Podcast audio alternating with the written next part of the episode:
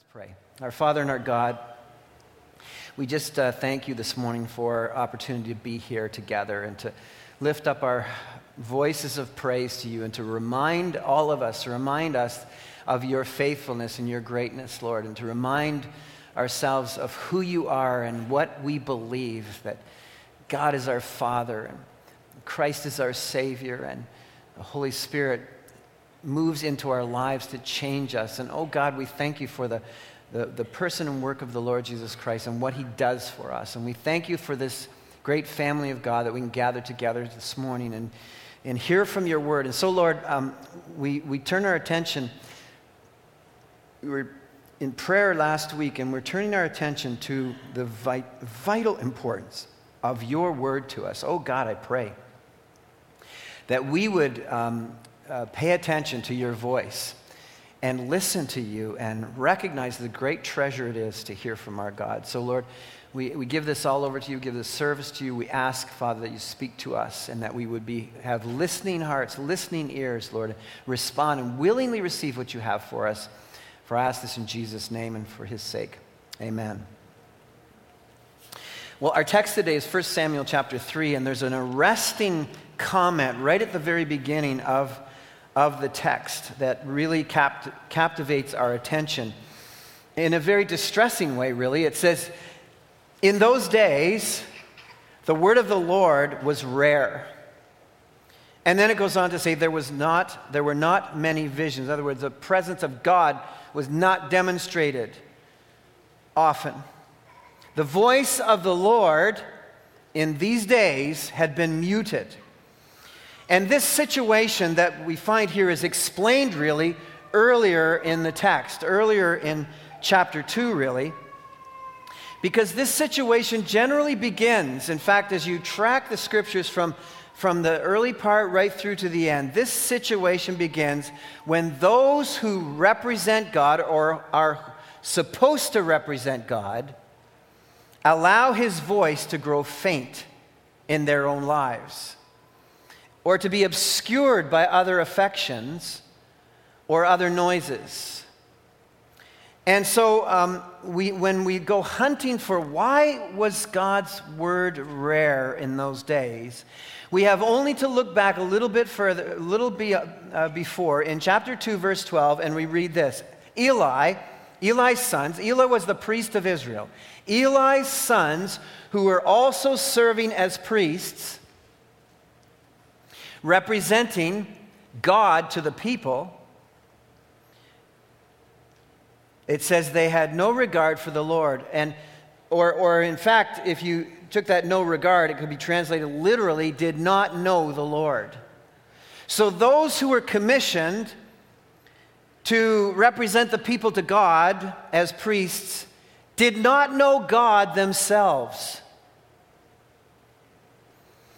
And uh, another familiar text, of course, in the scriptures to most of you, Proverbs 29, verse 18, although there's a variety of ways it's translated, but, and you might know it a different way, but it says here, it says in that text, where there is no revelation, the people cast off restraint. You may know it by the King James Version, where there is no vision, the people perish.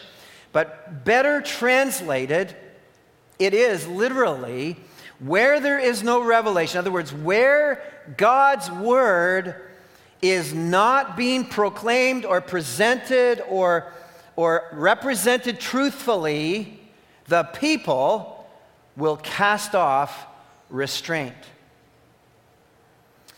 We, we learned that in the days of Samuel, just before Samuel was born, in the days of the judges, there was a description of the lay of the land in those days, the way things were socially and ethically. It says in those days, Judges 21 25, Israel had no king. Everyone did as he saw fit. So it was basically chaotic in terms of morality. And it was chaotic in terms of morality because, first and foremost, it was chaotic in the place or in the the setting that was supposed to be representing the living God, the temple, the priests. Now, um, that was then, in those days. That's the operative title or the operative description. But as I was studying this and thinking about this more, about uh, bringing it to your attention, I realized that the descriptions that are going on here were not really limited to the, in those days, but I thought, you know, there's a lot of things that are similar in our days, in these days. And I happened upon two recent newspaper articles, one from the Toronto Star and one from the National Post. Now, I, I um, looked at both of these electronically and printed them out, but they highlight the very thing that I think was happening in the time of Samuel. In the time of Samuel, you had the religious leaders abandoning their knowledge of God. You had, following that, the judges, the people, casting off restraint, doing whatever they thought was good in their own eyes. And I found two um, examples. Uh, both were sent to me by people in the congregation. By the way, any, any of you who want to be my research assistants, I'm all for it. Send away, send me stuff because it's really helpful. And so two different people sent me stuff, and it's really helpful. And, and they are examples of where the, those who are supposed to be representing God are not, and as a result, our society is casting off restraint, casting off moral restraint. The first is from the Toronto Star, September 8th, 2016.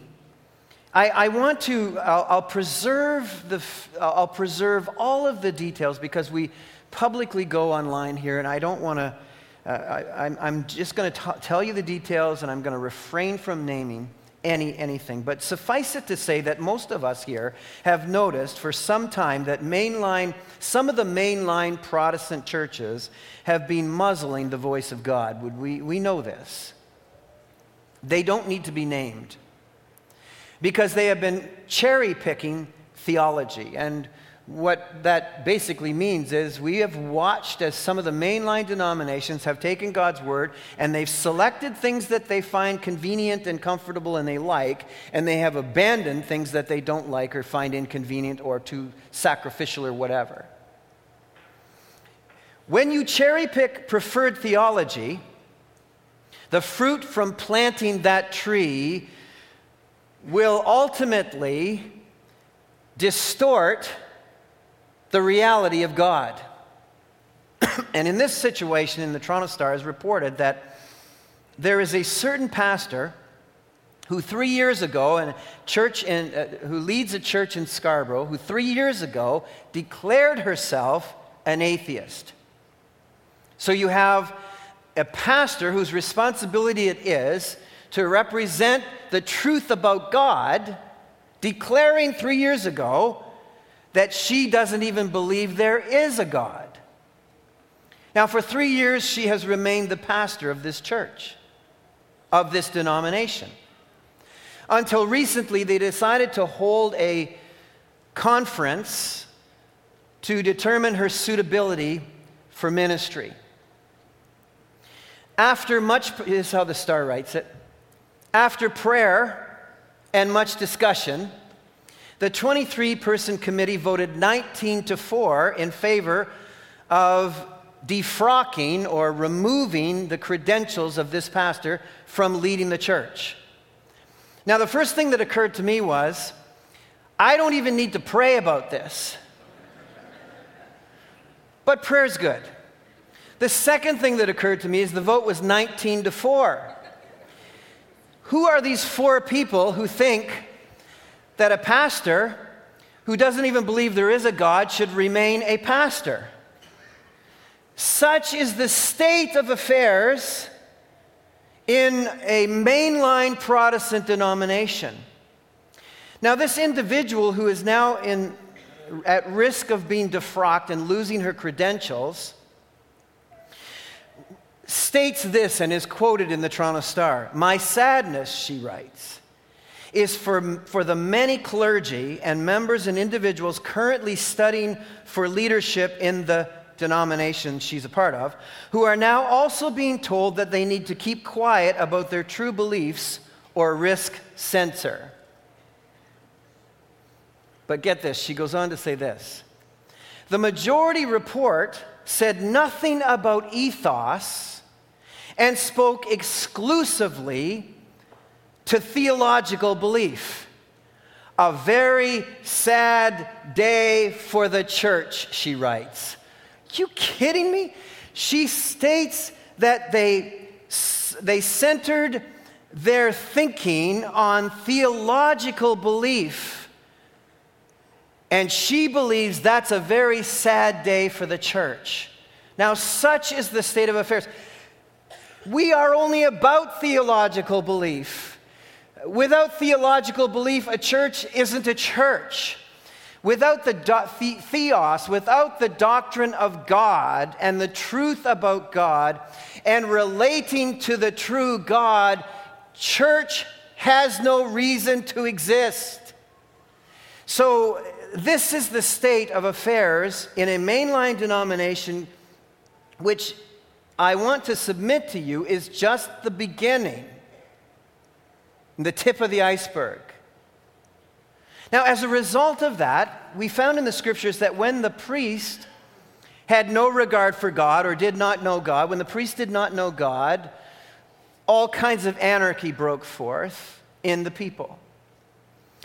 The following article from the National Post brings a ultimately a censor to the pluralism we enjoy in the country of Canada. Now, pluralism simply means that for some time we have been entertaining the idea that in Canada you can have the freedom to believe whatever you want to believe, and we should tolerate one another. So we, we, we recognize that we're, we're asked to, to, to live in a community, and one of the great values, apparently, of Canada is its tolerance until it comes to Christianity.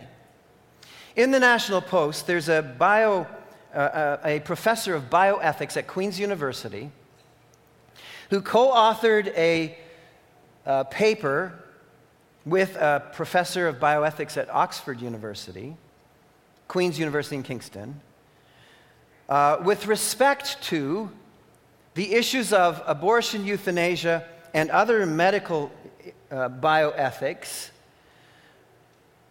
um, with respect to uh, the profession of uh, being a doctor, a physician.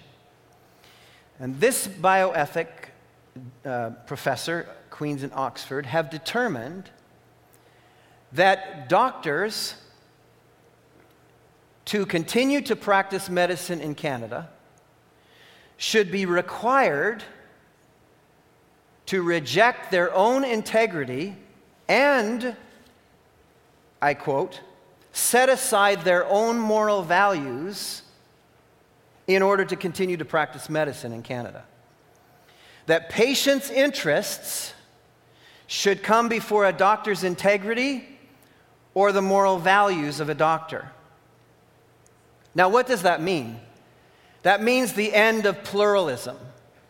It means you're no longer free to believe what you are convicted to believe, but rather that you must follow a, a state determined ethic and morality or risk the loss of your career. The, these, uh, both these professors go on to say that if doctors are unwilling to do that, they should, be, they should lose their, their uh, career, and that in medical schools, prospective medical students should be questioned on their integrity and on their moral values to ensure that they are willing to abide by the state rules and set aside their own integrity and set aside their own moral values, or they should be rejected as candidates for medical profession training. Now, first they've gone after the lawyers and now they're going after the doctors, and they're going after the teachers, and every profession is falling. Why? Because the people who are supposed to be representing God, who are supposed to be representing the truth in our country, who are supposed to be those who speak the word of God, are muzzling God in favor of their own preferred beliefs. And ultimately, our country is moving in a state of moral chaos, just as it was in this day. So, we find ourselves in a situation where church abandons the truth about God, the academy will abandon the truth about God, and people will abandon the truth about God. So, the question that we want to look at and deal with this morning is this How important is it that we hear God's voice? God's rights to speak to us. How important is that? So if your Bibles are open, please, 1 Samuel chapter 3. I want to share four thoughts with you from this text this morning. The boy Samuel ministered before the Lord under Eli, Eli the priest. In those days, the word of the Lord was rare. There were not many visions. One night, Eli, whose eyes were becoming so weak that he could barely see, was lying down in his usual place. The lamp of God had not yet gone out, and Samuel was lying down in the temple of the Lord, where the ark of God was. Then the Lord called Samuel. Samuel answered, Here I am. And he ran to Eli and said, Here I am. You called me? But Eli said, I did not call. Go back and lie down. So he went and lay down. Again, the Lord called Samuel. And Samuel got up and went to Eli and said, Here I am. You called me? My son, Eli said, I did not call. Go back and lie down. Now Samuel did not know the Lord the word of the Lord had not yet been revealed to him. Note that. The Lord called Samuel a third time, and Samuel got up and went to Eli and said, Here I am, you called me. Then Eli realized that the Lord was calling the boy. So Eli told Samuel, Go and lie down, and if he calls you, say, Speak, Lord, for your servant is listening. So Samuel went and lay down in his place. Then the Lord came and stood there, calling as at the other times Samuel, Samuel. Then Samuel said, Speak, for your servant is listening.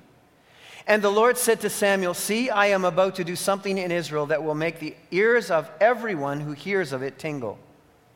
At that time, I will, I will carry out against Eli everything I spoke against his family from beginning to end. For I told him that I would judge his family forever because of the sin he knew about his sons made themselves contemptible or blasphemed the Lord in, in the Septuagint's translation, and he failed to restrain them. Therefore, I swore to the house of Eli, the guilt of Eli's house will never be atoned for by sacrifice or offering. What a horrible judgment. Samuel lay down until morning and then opened the doors of the house of the Lord. He was afraid to tell Eli the vision, but Eli called him and said, Samuel, my son. Samuel answered, Here I am. What was it, he said, to you? And Eli asked, or Eli asked, Do not hide it from me. May God deal with you, be it ever so severely, if you hide from me anything he told you. So Samuel told him everything, hiding nothing from him. And then Eli said, He is the Lord. Let him do what is good in his eyes. The Lord was with Samuel as he grew up, and he let none of his words fall to the ground. And all Israel, from Dan to Beersheba, recognized that Samuel was attested as a prophet of the Lord. The Lord continued to appear at Shiloh, and there he revealed himself to Samuel through his word. Note that. And Samuel's word came to all of Israel. This is the word of God. So, why is it important to hear God's voice? Well, the first is this. What I learned in this text is that the absence of God's voice signals the presence of God's judgment. In those days, God stopped talking to his people. We've already discussed the, the reality of that. There were no visuals of his presence in those days. When God, listen, when God is marginalized by his people, by those who should know him, by those who are commissioned to tell others of him. When God is marginalized by his people or traded for other affections, or if he is ignored in favor of our sin, God first withdraws his presence. He withdraws his word. You can read this throughout the scriptures. In, in Romans 1, uh, chapter 1, verse 18 and following, one of the marks of the wrath of God coming upon a society is when God removes himself, when he removes his restraint. Eli's sons were wicked men. They did not know God. They were pretending to know God, pretending to represent Him, and they were treating the Lord's offerings with contempt. Now, there's interesting symbols here, interesting visuals that, that really grab our emotions. I don't know if you noticed them when you were reading, but if you, if you did, you'll notice that, that the first one is that Eli the priest, it says, his eyes were becoming so weak that he could barely see. Now, we, we find out in a, a chapter or so that Eli was uh, well into his 90s. So it's understandable that his eyes would become dim. But there's a, there's a suspense that the writer is building here for us about uh, the whole danger of the fact that God was withdrawing his presence. And, and he gives us this visual emotionally. The priest couldn't even see. The priest couldn't even hear, couldn't even distinguish the, wor- the, the voice of God. And then we, as if that isn't suspenseful enough, it says the lamp of God had not yet gone out. But we're left with the impression, but maybe it will go out. Maybe the light of God is just flickering and it's about to go out. Now, uh, these, are, these are symbols, these are visuals. Make no mistake about it, the lamp of God had not yet gone out is a very practical reality. Uh, in, the, in the holy place in the ancient temple was the, the lamp of God. Um, you, have seen it, it's, it's called the menorah. It's, a, it's the, the seven leafed, uh, you, you, know, I, I, actually I got one in my office. I should have brought it out here, but I didn't, I forgot to. And, and you, you know what they look like, right? It, you know what they look like? Anyway, there's a lamp, and, and uh, it would have seven reservoirs on it, and they would fill that with oil each night and they would light that on fire because the holy place could never be in darkness, ever, because it was a symbol of God's presence. And God is light. And God brings light to the darkness, and the knowledge of God and the truth about God lights the pathway of people. And so, what we really learn in a practical sense is that when God was calling Samuel, it was nearly the morning because the light had nearly gone out. That's the practical reality, but the, the metaphorical reality is that the lamp of God in the time of Israel at that time, the light of God was barely hanging on. And God calls Samuel on purpose to a mission. Now, these priests of, of, of, Israel were, were contemptible in every way. They were bullying the people about the sacrifices. In verse 16 of chapter 2, uh, when someone would come along and say to challenge them with the word of God and say, You're practicing the things of God in the wrong way, they would just bully them. And, and um, they were, the whole sacrifice was but a, but a barbecue for them to fatten themselves up. They would, they would say to the people, No, hand it over now, hand over the, the meat now, and if you don't, I'll take it by force. It also tells us that they were, uh, now Eli, verse 22, who was very old, heard about everything his sons were doing to all Israel and how they slept with the women who served at the entrance of the tent of meeting. They were, they were uh, having sexual relationships with the wor- female worshipers who were coming to, the, to, to, to uh, worship the Lord. It was a horrible time. God had, had become just a job to them or just a ritual. Or, or maybe their job was God. I mean, put yourself a little bit into this reality. And, and um, we're, we're told in the scriptures that God warns about times like this and, and what ultimately will happen. In the book of Amos, in chapter 8, in verses 11 to 12, uh, God warns about possible judgment if people will not represent him accurately. The days are coming, declares the sovereign Lord, when I will send a famine through the land, not a famine of food or a thirst for water, but a famine of hearing the words of the Lord. Men will stagger from sea to sea and wander from north to east, searching for the word of the Lord, but they will not find it. The scriptures teach us that, that the absence of God's voice signals the presence of God's judgment. And when a country like ours refuses to humble itself, refuses to acknowledge the truth about God, and when in particular the church of Jesus Christ, the people of God, refuse to humble themselves and pray or turn from their wicked ways, God will not heal our land. It will become increasingly less and less aware of God and more and more chaotic. The change for our culture, the change for our country, doesn't begin in, at Capitol Hill. It doesn't begin in Ottawa, it doesn't begin in Toronto, it doesn't begin with the people who don't know God. It first must first begin with the church of Jesus Christ, that we might welcome his, his, his word. It says in the text, Then the Lord called Samuel. The, the, the lamp of God had not yet gone out. Samuel was lying in the temple uh, where the ark of God was. And then the Lord called Samuel. The greatest thing that can ever happen to you is that the Lord would call you into a relationship with Him. In fact, the whole scriptures, from the beginning to end, are an invitation by the living and true God who invites people to come into a relationship with Him, that He would call us. The second importance of the Lord's voice is this hearing God's voice is a gift of knowing the Lord. Faith comes by hearing the message. And hearing the message by what? The word of Christ. Romans chapter 10, verse 17. Don't miss this. Faith, our faith, our belief in the living and true God comes by hearing the message, the truth, and hearing the message by the word of Christ. The scriptures, both in the Old Testament and the New Testament, in the Psalms and in book of Hebrews, make this statement urging people today if you hear his voice, what? Come on, you know. Do not harden your heart. The voice of the Lord goes out throughout all the world, calling people to himself.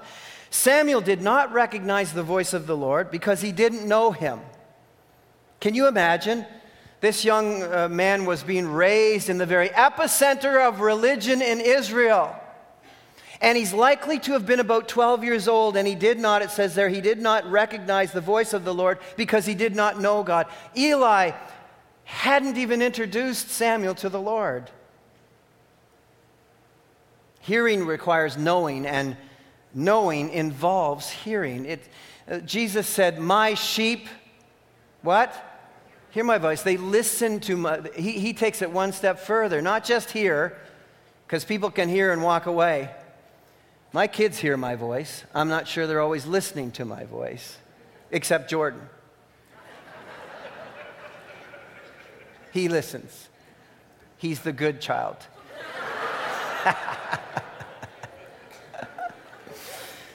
we'll have to screen that one out.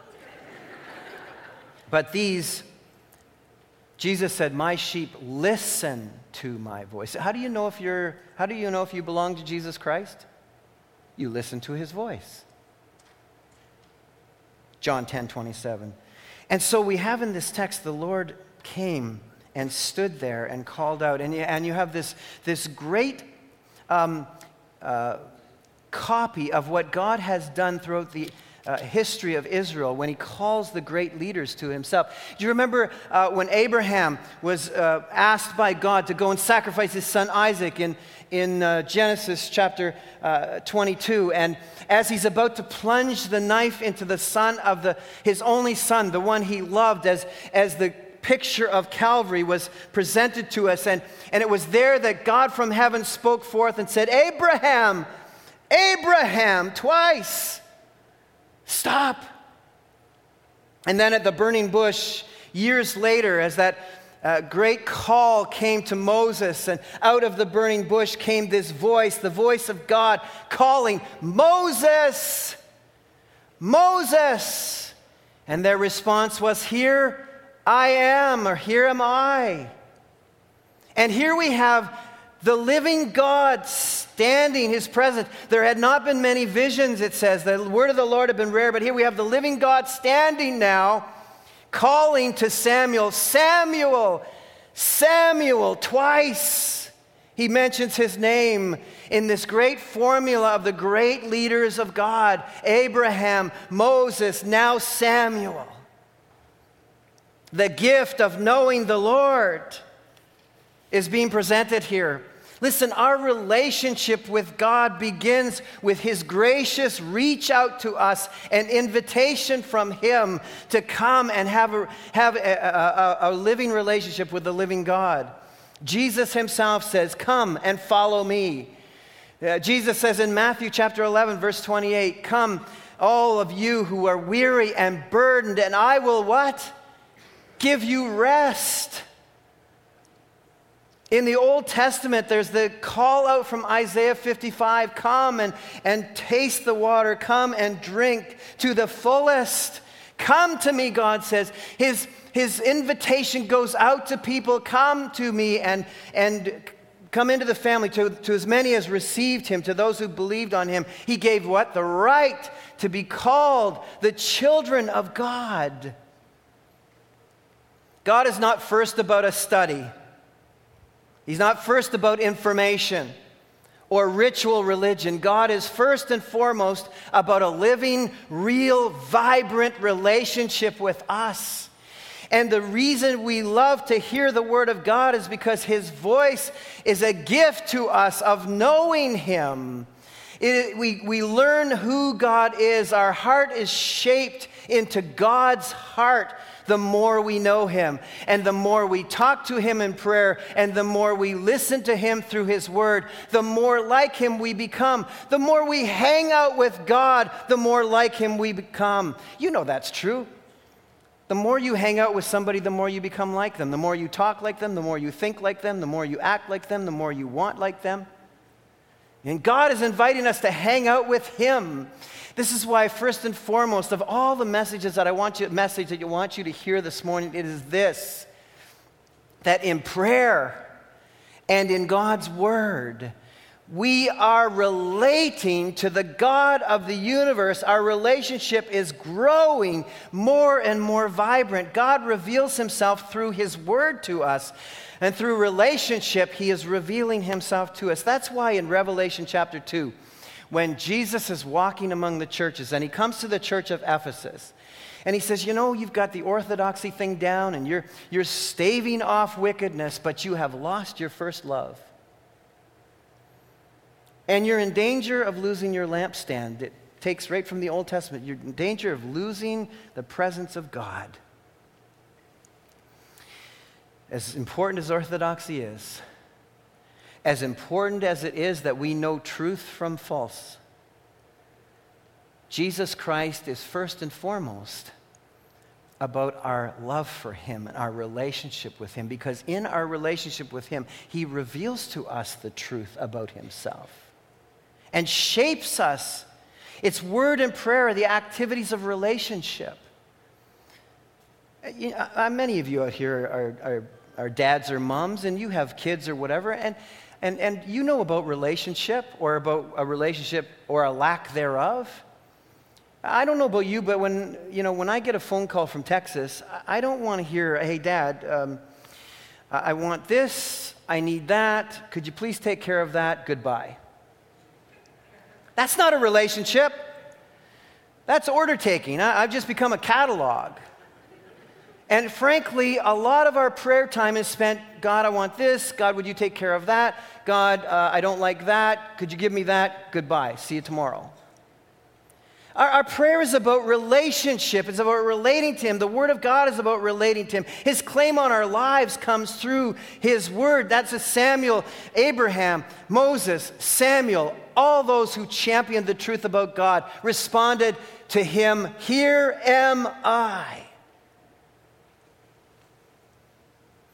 then he says to Samuel, he says, I'm about to do something.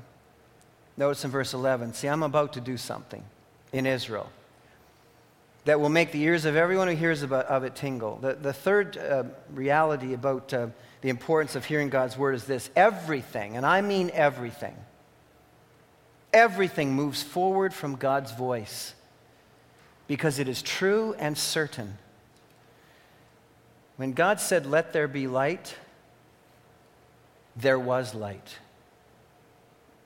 God's word is the moral standard for every people, in every time, everywhere, in every circumstance. It transcends customs and race and creed and countries and borders.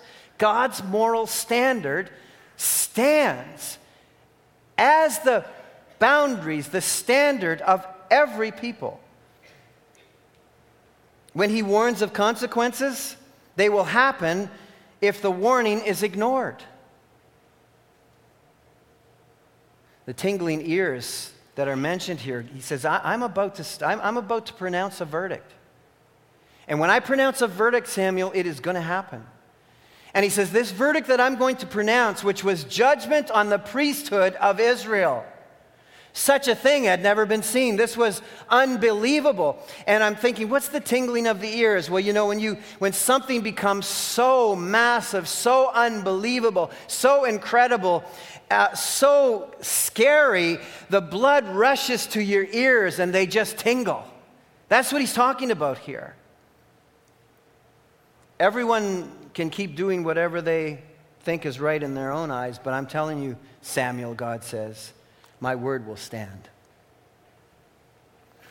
And he, he, makes the point here that none of his words fall to the ground. None of the words of the Lord, it says in verse 19, the Lord was with Samuel as he grew up, and he let none of his words fall to the ground.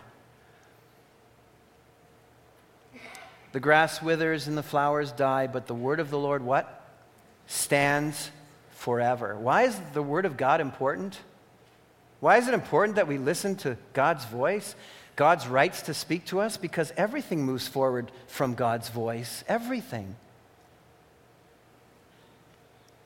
And as head of the house, Eli refused to restrain his sons. And so God was forced to bring judgment because the culture and society itself was now running amok. You know, I told you last week that I don't like that phrase when people are making decisions, well, I'm having peace, I have peace about it. There's several other phrases I don't like. I have peace about it, or the majority are doing this, or it just feels right. You know, if you should choose to come to me for counsel ever, and you're bringing a statement to me and you're saying, I'm going to do this because it feels right, or I'm going to do this because I've got peace about it, or I'm going to do this because the majority are doing it, I'm going to say one thing to you. Yes, but what does God's word say about it? Yes, but what does God's word say about it? But what does God's word, what does God say about it? Your peace is unreliable. What everybody else is doing is probably wrong. And because it just feels right, your feelings are a very bad barometer of truth. It feels right for, for me that the Bruins would win every hockey game, but it doesn't, but it doesn't feel right to you. But what does God say, Calvin? Samuel, listen, we'll, we'll wrap this up real quickly. Samuel was in transition, so he lays down with this weighty revelation. He's got to go and tell a 90 plus year old priest. He's maybe 12 years old. He's heard from the Lord. He's got to go tell a 90 year old priest that the priesthood is over. And now Samuel's going to be the man. So he lays down, and I'm sure he didn't fall asleep. He's moving from a timid intern to be a mighty prophet of Israel, delivering unpopular verdicts to kings. This is what's re- to be people called to listen to the voice of God and then share it is all about courage.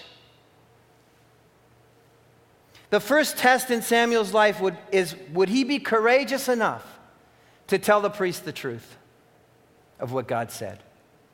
And God will test you on this. As He moves you along on each assignment in life, the assignment will be Will you be willing to tell the truth in a small matter? So that when he had to stand before King Saul and tell King Saul that God was done with him, would he be courageous enough to do that?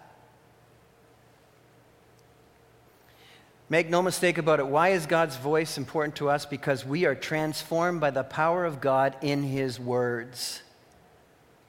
It's God's word that delivers to us our confidence and our courage.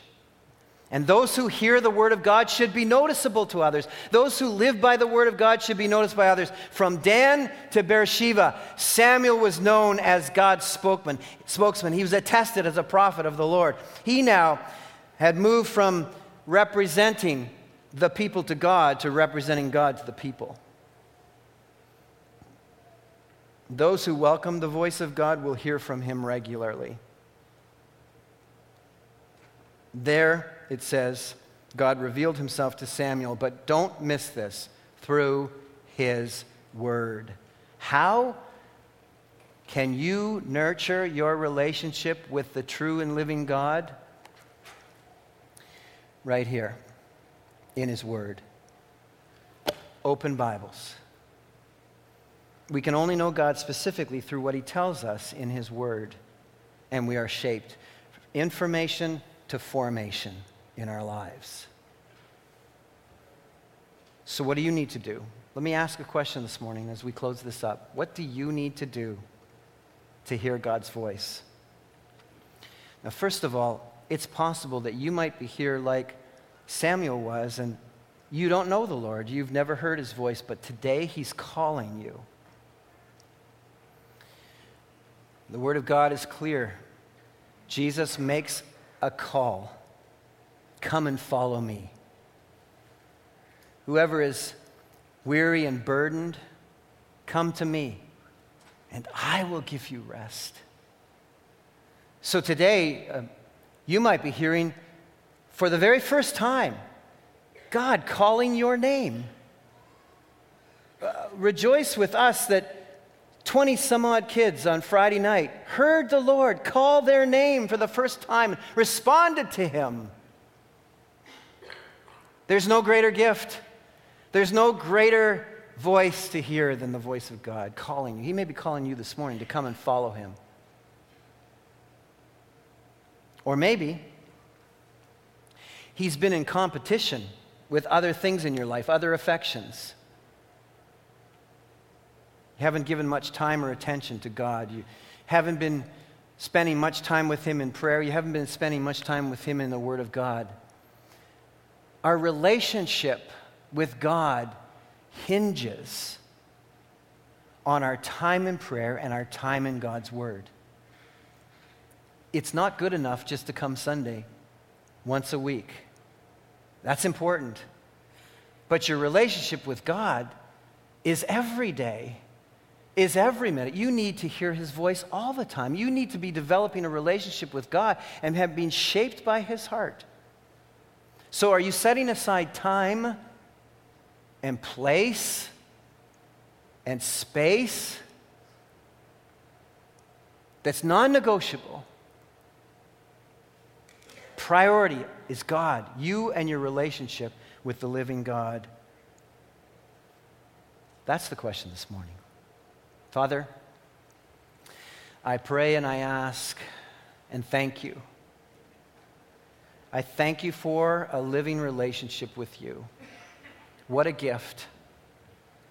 I thank you that you make yourself real to us, that you're faithful, that you are prayer answering God, that we are shaped in our relationship in prayer, in time with you, hearing your voice, hanging out with you, oh God. May we not shortchange that in our lives, or we will stop looking like you.